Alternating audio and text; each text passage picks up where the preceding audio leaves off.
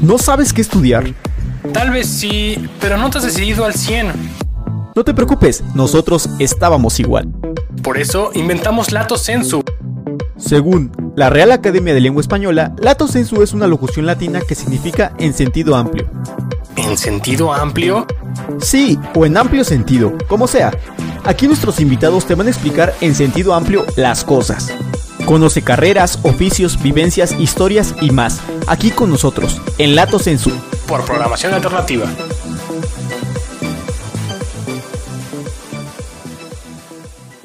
Hola, ¿cómo están? Bienvenidos a otro capítulo de Lato Sensu. El día de hoy vamos a hablar un poquito de derecho fiscal, en específico de amparo directo en materia fiscal. Estamos con el licenciado Juan Pablo Bárcena. Bienvenido.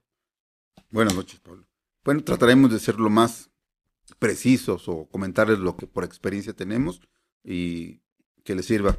Digo, estamos haciendo una labor este, donde casi no tenemos mucho contacto con cámaras, pero trataré de hacerlo lo mejor posible y explicarles de la mejor forma a través de este, de este medio. Sí. Ok, este, pues me gustaría empezar por preguntarle, eh, bueno, esta parte de, del amparo directo se da en, en qué circunstancias, ¿no? O sea, ¿qué, ¿cuál es el momento en el que un contribuyente dice, híjole, necesito ya tramitar un amparo directo porque todos los momentos procesales anteriores, pues no los gané y estoy en esta situación en la que me veo en esta necesidad, ¿no? Bueno, más que yo creo que el, el contribuyente, su defensa, ¿no? O a menos que sea el, mismo contribuyente que está viendo su defensa, ¿no?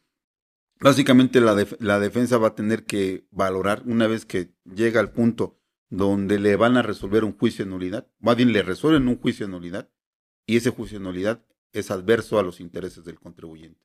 Y entonces en ese momento tiene que decidir la defensa si opta o no por seguir con este con el con la siguiente etapa que tiene o, la legislación para para poder defender a ese contribuyente, que no es otro más que el amparo directo, donde se, van a hacer valer ya violaciones desde el punto de, vista constitucional, también de la convencionalidad, así como de cuestiones procesales. Ok. Y en, en este sentido, eh, ¿cuál es la función del amparo? O sea, entiendo que, que, es una cuestión constitucional y que es una cuestión de, de derechos humanos, ¿no? Pero ¿cómo funge en la materia fiscal el amparo? ¿Qué suple? ¿Qué resuelve? ¿En qué ayuda?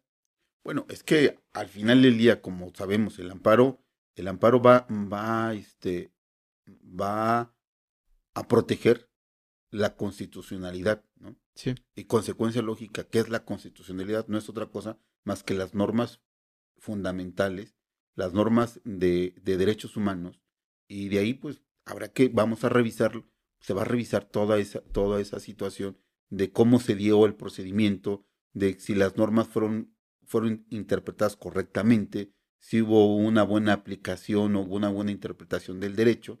Digo, ahí todo lo que vienen siendo las garantías de, este, constitucionales. Ok. Quiero hablar un poquito de la parte doctrinal porque me metí a ver un poquito en internet cómo está considerado el amparo y hay una discusión de si el amparo es un juicio o es un recurso, hablando específicamente en materia fiscal y hablando del amparo directo. ¿Usted qué considera? Que es un juicio. ¿Por qué? Porque es un, es una, es un estudio a detalle respecto de todo lo que vendría siendo la, este, el, seguimiento de un, de, un proceso. Claro, digo, ¿por qué siempre se ha, manejado la, la discusión? Porque se va a vertir situaciones que ya se, ya se vinieron planteando. Si tú no planteaste la, la, o no hiciste el, la, la estrategia de hacer un planteamiento correcto acerca de normas, acerca de si, si, eran constitucionales o no, si, vamos, si no le dices tú el, el, el, antecedente, la carne que tienes para el amparo directo, pues va a ser menor, ¿no? Entonces sí, sí. pero al final del día, pues vas a, vas a buscar la legalidad, vas a buscar que se cumpla la constitucionalidad, la convencionalidad. Eso es lo importante de, de lo del amparo. Ok. Yo escuchaba hace, hace no mucho, hace poco, que había una discusión también al respecto de si el amparo en materia fiscal estaba muerto o no. ¿Cuál es su postura al respecto con, con ese dicho o con ese tema que se está manejando? Pues yo diría que más bien, hoy, este, en día, tiene, tiene que, el abogado tiene que estar más especializado en la materia. Tiene que ser más, más, más, más, este, estudioso. ¿Por qué? Porque las autoridades se han puesto a trabajar. Anteriormente sí decíamos, bueno, todos los juicios se ganan en materia este, fiscal. Y obviamente pues tenía la misma repercusión en, el, en, la materia del amparo. Pero hoy realmente todos los procesos se han venido mejorando. En la creación de leyes ya son más, se cuidan mucho todos los principios que, que, que trae como, como protección la materia fiscal para que no tengamos esos vacíos o no tengamos esas contradicciones y en un momento determinado el litigante pueda fácilmente dejar sin efectos una norma o se deje de aplicar una, una norma a X contribuyente, ¿no? Hasta en tanto no se vuelva a modificar esa ley, ¿no? En, materia de amparo, ¿qué tan actualizado tiene que estar un abogado? Entiendo que hay misceláneas fiscales, entiendo que cada año hay un paquete económico, entiendo que hay muchas cosas por detrás, y, cómo funciona esta parte, porque hay un estudio muy grande y muy fuerte, constante en, el derecho fiscal, que supongo que es una, tarea pues monumental para los abogados fiscalistas. A ver, otra vez, es que al final, digo, siempre el abogado tiene que estudiar, siempre tiene que estudiar, siempre tiene que estar actualizado, ¿no? Sí. Y como tú lo dices atinadamente, o sea, sí, siempre sí, hay que estar estudiando porque la materia fiscal siempre está en evolución, siempre está en, en, constante mejoramiento. ¿Por qué? Porque eh, si, si el SAT ve que de repente, chin, en esta partida se me están yendo recursos, pues trata de cerrar esos recursos. Si ve, el, este, si ve que por aquí hubo una interpretación, pues trata de cerrar esa, interpretación. Anteriormente habían varios canales o habían varios momentos donde tú le haces una consulta a la autoridad, le, le ponías, ah, bueno, a ver, dame el criterio respecto de, qué aplica para tal supuesto desde el punto de vista fiscal, ¿no? Y te resolvía. Y entonces eso era como una como un criterio que ya tenía la autoridad y tú tratabas de, de, soportarlo. Pero hubo una, una, modificación donde decía, ah, bueno, todas las, todas las consultas y demás no generan, este, no, no generan ningún antecedente, ¿no? Y así, así van, van, van mejorando sus, sus, este, sus procesos donde te cierran por aquí, te cierran por allá, Anteriormente era muy fácil quitar una multa porque venían las firmas, este, las firmas, este, que eran de, este, que no eran autógrafas, ¿no? Que eran falsims. Entonces llega el momento donde hoy hay firma electrónica. Y entonces, ¿qué crees? Que la autoridad te puede firmar con firma electrónica todas las resoluciones que ellos quieran. Inclusive la modificación que, que, se generó con, con la, con la, este, con las notificaciones electrónicas vía de buzón tributario, pues te rompieron todo lo que era todo lo que era la, la, una estructura respecto del debido proceso y demás, ¿no? Porque anteriormente ah, pues simplemente no le abrías al, al ejecutor o se cambiaba el domicilio y pues nunca te notificaban, ¿no? Pero ¿qué crees? Hoy te dice la autoridad. Por buzón tributario te llega una notificación y ya estás, ¿no? Y si no, y si no estás por notificado no me importa, porque te surta de todos modos, ¿no?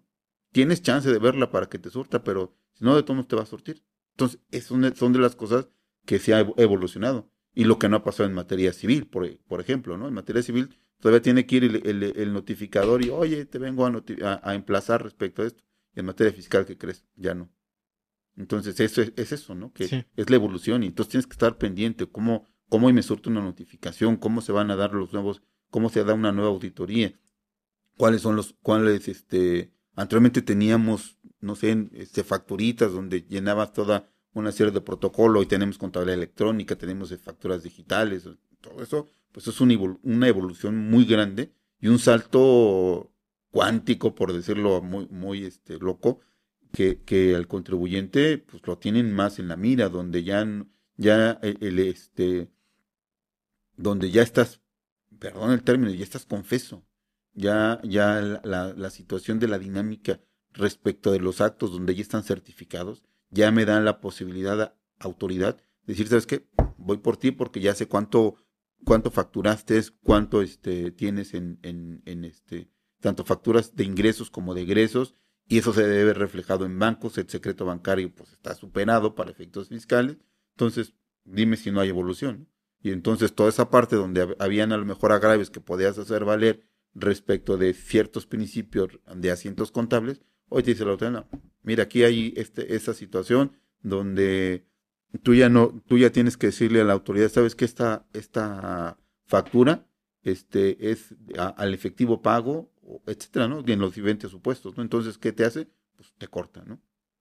¿Cree que en, en este sentido eh, una figura como la Prodecon es de ayuda, sirve, eh, cumple una función importante para auxiliar al contribuyente al momento de que se encuentra en una situación de, híjole, impago con, con el SAT, ya me estoy generando un crédito, ya me estoy generando recargos, actualizaciones? Pues claro que sí, sí sirve, digo, la figura jurídica de la Prodecon vino a ser un, mediador este, que hacía falta en el, este, en el derecho mexicano, donde hay un hay una especie de, de mediador donde le dicen al contribuyente, oye, pues este es el supuesto donde la Prodecom con experiencia y demás analiza cuáles son, cuáles son las posibilidades que tiene el contribuyente, porque no le llega uno, le llegan varios, ¿no? Entonces, quieres o no tiene criterios respecto de cómo, cuáles son los tópicos o los temas que pueden ser cuestionables para la autoridad y poder llegar a, acuerdos conclusivos donde sea un beneficio para el contribuyente.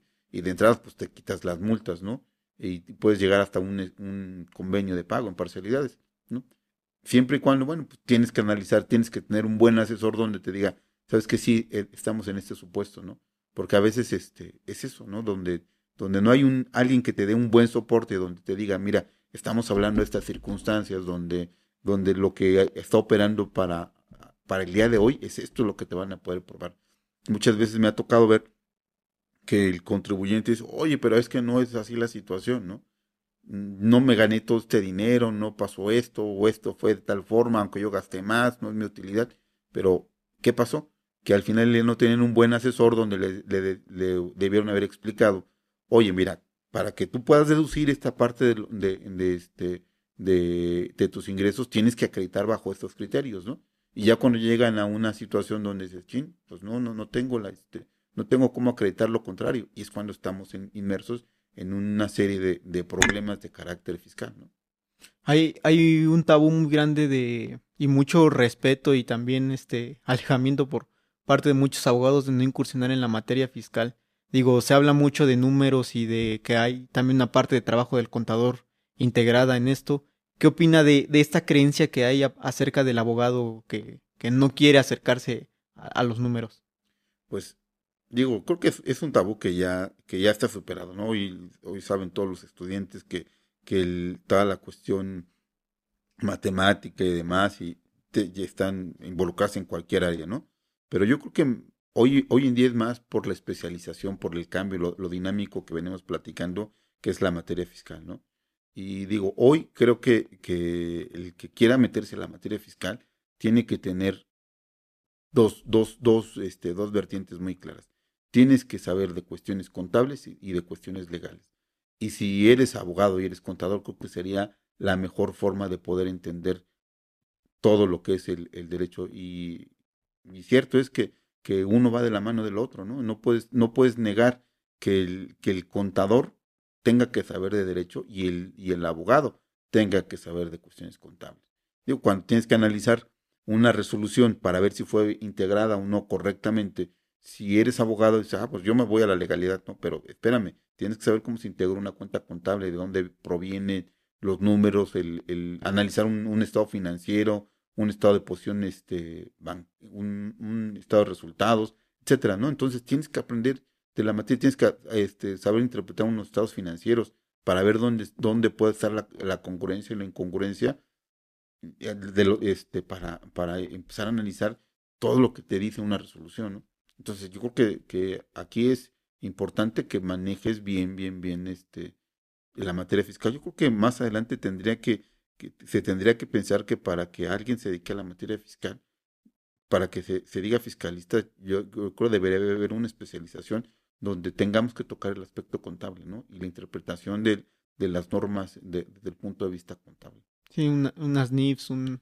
un sentido de esto, ¿no? Porque creo que el contador tiene un, una estructura mental muy diferente a la del abogado y muchas veces chocan, ¿no? En ese sentido. Y también entre los egos de, de ser, yo soy el contador de la empresa y, yo soy el abogado y a quién le vas a hacer caso y todo eso, lo ideal sí sería eso, ¿no? Eh, una integración de una persona que, que, que cubra las dos trincheras, ¿no? E, es complicado que, que, que, este, que, digo, por lo regular, casi siempre son este, o son contadores o son abogados y cada quien tiene, tiene un, una situación que guardar, ¿no? Por, la, por la misma estructura de las empresas. Tú digo, siempre va a haber un contador que se dedique a los asientos, que se dedique a llevar toda la, la, cuestión de la integración de, de, las diferentes vertientes de los números, dónde van aquí, dónde van y saber dónde, dónde asienta cada cosa, ¿no? Y el abogado tiene que ver la cuestión de la normatividad, pero uno se complementa con el otro. Y, y por eso te, te comentaba que, que, en un momento determinado, para decirse fiscalista, yo creo que tendríamos o tendría que generarse una, un, una, una especialización donde la cuestión contable sea muy importante. Yo he visto a lo mejor eh, este, mm, tira de materias de, de, maestrías, donde yo creo que de repente tendrían que, que para los que están estudiando alguna maestría en materia fiscal, tendrían que ser muy, este, muy puntuales en esa parte, ¿no? Que sepan cómo va, cómo viene un asiento contable. Muchas veces el, cómo cargas, cómo abonos, cómo abonas, cuál es una, una cuenta deudora, una acreedora, siempre tiene sus temas, y más para los abogados porque tenemos otra percepción diferente de, esos conceptos, que son muy importantes para saber integrar diferentes cuentas. ¿no? Sí, y este, y regresándonos un poquito a, lo que veníamos a hablar en concreto, el, amparo fiscal, este, bueno, el, el, amparo directo en materia fiscal. Eh, hablando un poquito de la competencia, ¿quién conoce y quién resuelve de este amparo? Eh, son los colegiados los que tienen que resolver. Una vez que tú planteas, bueno, tú vas a plantearle el amparo a la misma autoridad que emitió el acto, ¿no? Es decir, a la sala le vas a decir, oye, estoy inconforme con tu, este, con tu amparo y este, y que, y, y obviamente planteas, eh, perdón, estoy inconforme con tu resolución y te planteo el amparo, ¿no? El amparo tiene que cumplir los requisitos de, de siempre, el nombre, el nombre, domicilio, el acto reclamado, etcétera, como, como sería el 108 y como sería el, el 170 de la ley de amparo, ¿no? Para que cumpla los requisitos para que sea procedente, ¿no? Entonces, este, en, ese sentido, pues este, se plantea ante la autoridad y la autoridad tendrá, tiene la obligación de remitirlo al colegiado que corresponda, ¿no? Sí. Perdón, al, sí, sí, los, ah, ajá. Hablando un poquito de, de, la cuestión este, constitucional. Digo, a, a lo mejor la, la, pregunta podrá parecer absurda, pero existe la duda entre algunos y me gustaría preguntarle por qué no existe la suplencia de la deficiencia de la queja en la cuestión de amparo. Fiscal, obviamente. Pues básicamente yo tengo el, siguiente concepto, ¿no? Este, los, la, Suprema Corte de Justicia ha establecido que en, en, este que ya no se requiere hace para para que para que un agravio sea procedente tenga que tener un silogismo jurídico bien este, estructurado, ¿no? Y entonces eso ha generado que, que los magistrados que tengan que resolver el amparo que se les pone de conocimiento tengan que buscar o tengan que analizar el agravio y ver dónde, dónde está el, este, la petición, qué está, qué está este, pidiendo en concreto ese, ese, este, ese litigante, qué es lo que le está poniendo de conocimiento, qué le agravia, qué es cuáles son las violaciones que comete. Entonces tiene que ser exhaustivo en verificar el agravio y, ver dónde está el este de, de, qué, de qué estamos hablando. Obvio, el, en la materia fiscal es de estricto derecho, pero bajo esta, bajo esta tónica tiene que, tiene que buscarlo el, este, el, el, el magistrado, hacer una lectura este, general respecto del, de un, de una, agravio planteado y ver dónde está estructurado, ¿no? Dónde, cuál es el, el, este, la petición que, que se está generando para, para que haga el estudio que corresponde. ¿Qué le dice usted a un contribuyente cuando llega con una situación de estas? O sea, ¿qué consejo le da? ¿Cómo le plantea la situación que, que está viviendo? Para que sepa dónde está parado, porque muchas veces, pues, desconocen completamente la naturaleza de la situación en la que se encuentran, ¿no? A veces es complicado, ¿por qué? Porque para poderle dar un consejo al contribuyente, tienes que conocer todo el antecedente, ¿no? Tienes que ver desde meterte a, la determinación este, histórica, ver si, es procedente o, fue, o, no fue procedente los, agravios que plantearon, por qué no, no, no fueron lo, suficientemente eficaces para que se declararan procedentes. ¿no? Y de ahí entonces poderle, poderle decir si, si le recomiendas o no que se vaya a la siguiente a la siguiente etapa que, que puede ser el, este, el amparo directo. ¿Por qué? Porque si, si no hay un soporte real, no hay una violación que sea contundente para que se, eh, para que se pueda declarar la nulidad o, o te puedan otorgar el, este, el amparo y la, la, protección de la justicia federal en la siguiente, en, en la etapa de la, del amparo directo, entonces vamos a estar en la, en la situación donde lo único que vas a hacer es este, cargarle al contribuyente recargos y actualizaciones este, más adelante, ¿no? Y muchas veces a veces se recomienda, bueno, pues si no tienes muchas posibilidades, pues haz un, haz este, haz un pago bajo protesta para que no se sigan generando esos, este, esos recargos y esas actualizaciones. ¿no? Sin intención de pago. Digo, e, es un pago bajo protesta. Tú lo, lo, lo, lo, pones bajo protesta y si llega a salir favorable, bueno, pues ya pides una, una evolución, ¿no? O una compensación, según sea el caso, ¿no? Ok. ¿Y por qué considera usted que, que los contribuyentes y, las personas en general llegan a una situación de estas en las que se les salieron de, control todas estas partes de contribuciones y ya tienen recargos, actualizaciones, créditos fiscales, la autoridad y no saben cómo llegaron a eso. Pues muchas veces, este, yo creo que, bueno, en, el, en el, la, la situación es que falta asesoría, falta de que alguien les diga realmente cuáles son sus números reales. Muchas veces aquí el empresario en México agarra, abre la caja y ve dinero y dice, ah, pues el negocio va bien, ¿no? Pero no sabe si se está comiendo el impuesto, la retención o realmente cuál es este, su punto de equilibrio. Y entonces eso es muy, muy, muy importante. A veces desafortunadamente les gana un poco la suerte al empresario, al, microempresario, y dice, ¿sabes qué? No, aquí hay lana y esa es mi lana y, y este, parece que le quieren quitar su dinero. Cuando deben de tener realmente una cultura de, de, tributos, donde deben de, entender que si tienen alumbrado público, pues alguien les, está brindando ese servicio y no es gratuito. Debe de costar de alguna de, alguna de otra forma, ¿no? Entonces esa parte, sé que hay muchos temas al respecto, ¿no? De por qué sí contribuir o no, pero la conciencia de, de que hay que tributar, hay que hacerla. Y creo que todos los, todos los, este, los profesionistas que estamos en el ramo tenemos que hacerle conciencia a los contribuyentes que hay contribuciones que tienen que pagar y que al final del día no se, no se malentienda que, que nosotros, nosotros somos el medio para que ellos se evadan su responsabilidad. No hay que ser responsables en ese sentido y llevarlos a que hagan la contribución que corresponde y explicarles qué parte les corresponde a ellos y qué parte les corresponde al Estado de, lo, de la utilidad que puede tener su empresa, ¿no? O qué impuestos se generan por, por la actividad. Eso es básicamente, ¿no? ¿Qué le diría a un estudiante que hoy se ve interesado en incursionar en la materia de amparo y que pretende que eso sea la forma en la que él incursione en el derecho? Pues digo, el amparo es al final del día, todas las materias, al final tenemos que llegar al amparo.